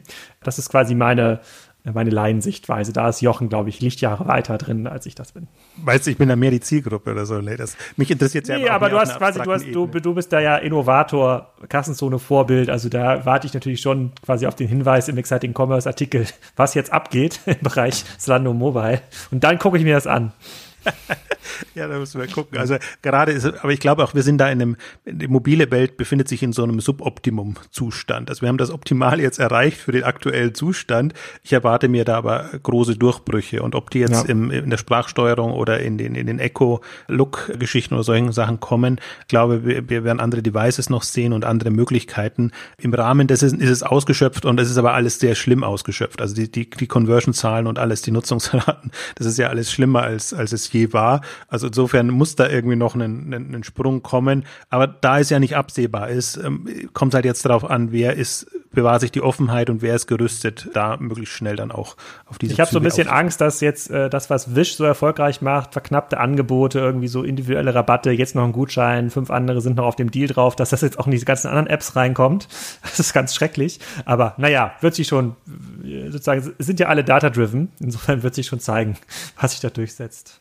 Das ist doch quasi ein schönes Stichwort, äh, um langsam mal den Bogen zu schließen. Also ich glaube, wir hatten einen schönen wilden Ritt. Ja, ich glaube, da haben wir auch die äh, operative Exzellenz oder das operative Vorgehen an vielen praktischen Vergleichen abreiten können. Also wir haben so ein bisschen geredet über die ganzen Filialisten, eher die, die klassischen Schuhhändler, dann über die Warenhäuser und über die Online-Player, viel über Plattformstrategie gesagt und da dann im ganzen Sog, im Kielwasser auch ein bisschen über Fast Fashion, Mobile, Logistikkompetenz. Also ich fand, das war ein sehr, sehr schöner Ritt und äh, ja, ich freue mich mit euch beiden schon aufs nächste nächste Mal und danke wie immer, dass ihr euer Wissen und eure Zeit mit uns teilt.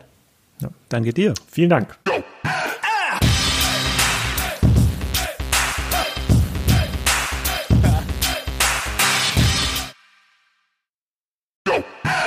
Jetzt kommt ein kleiner Werbespot.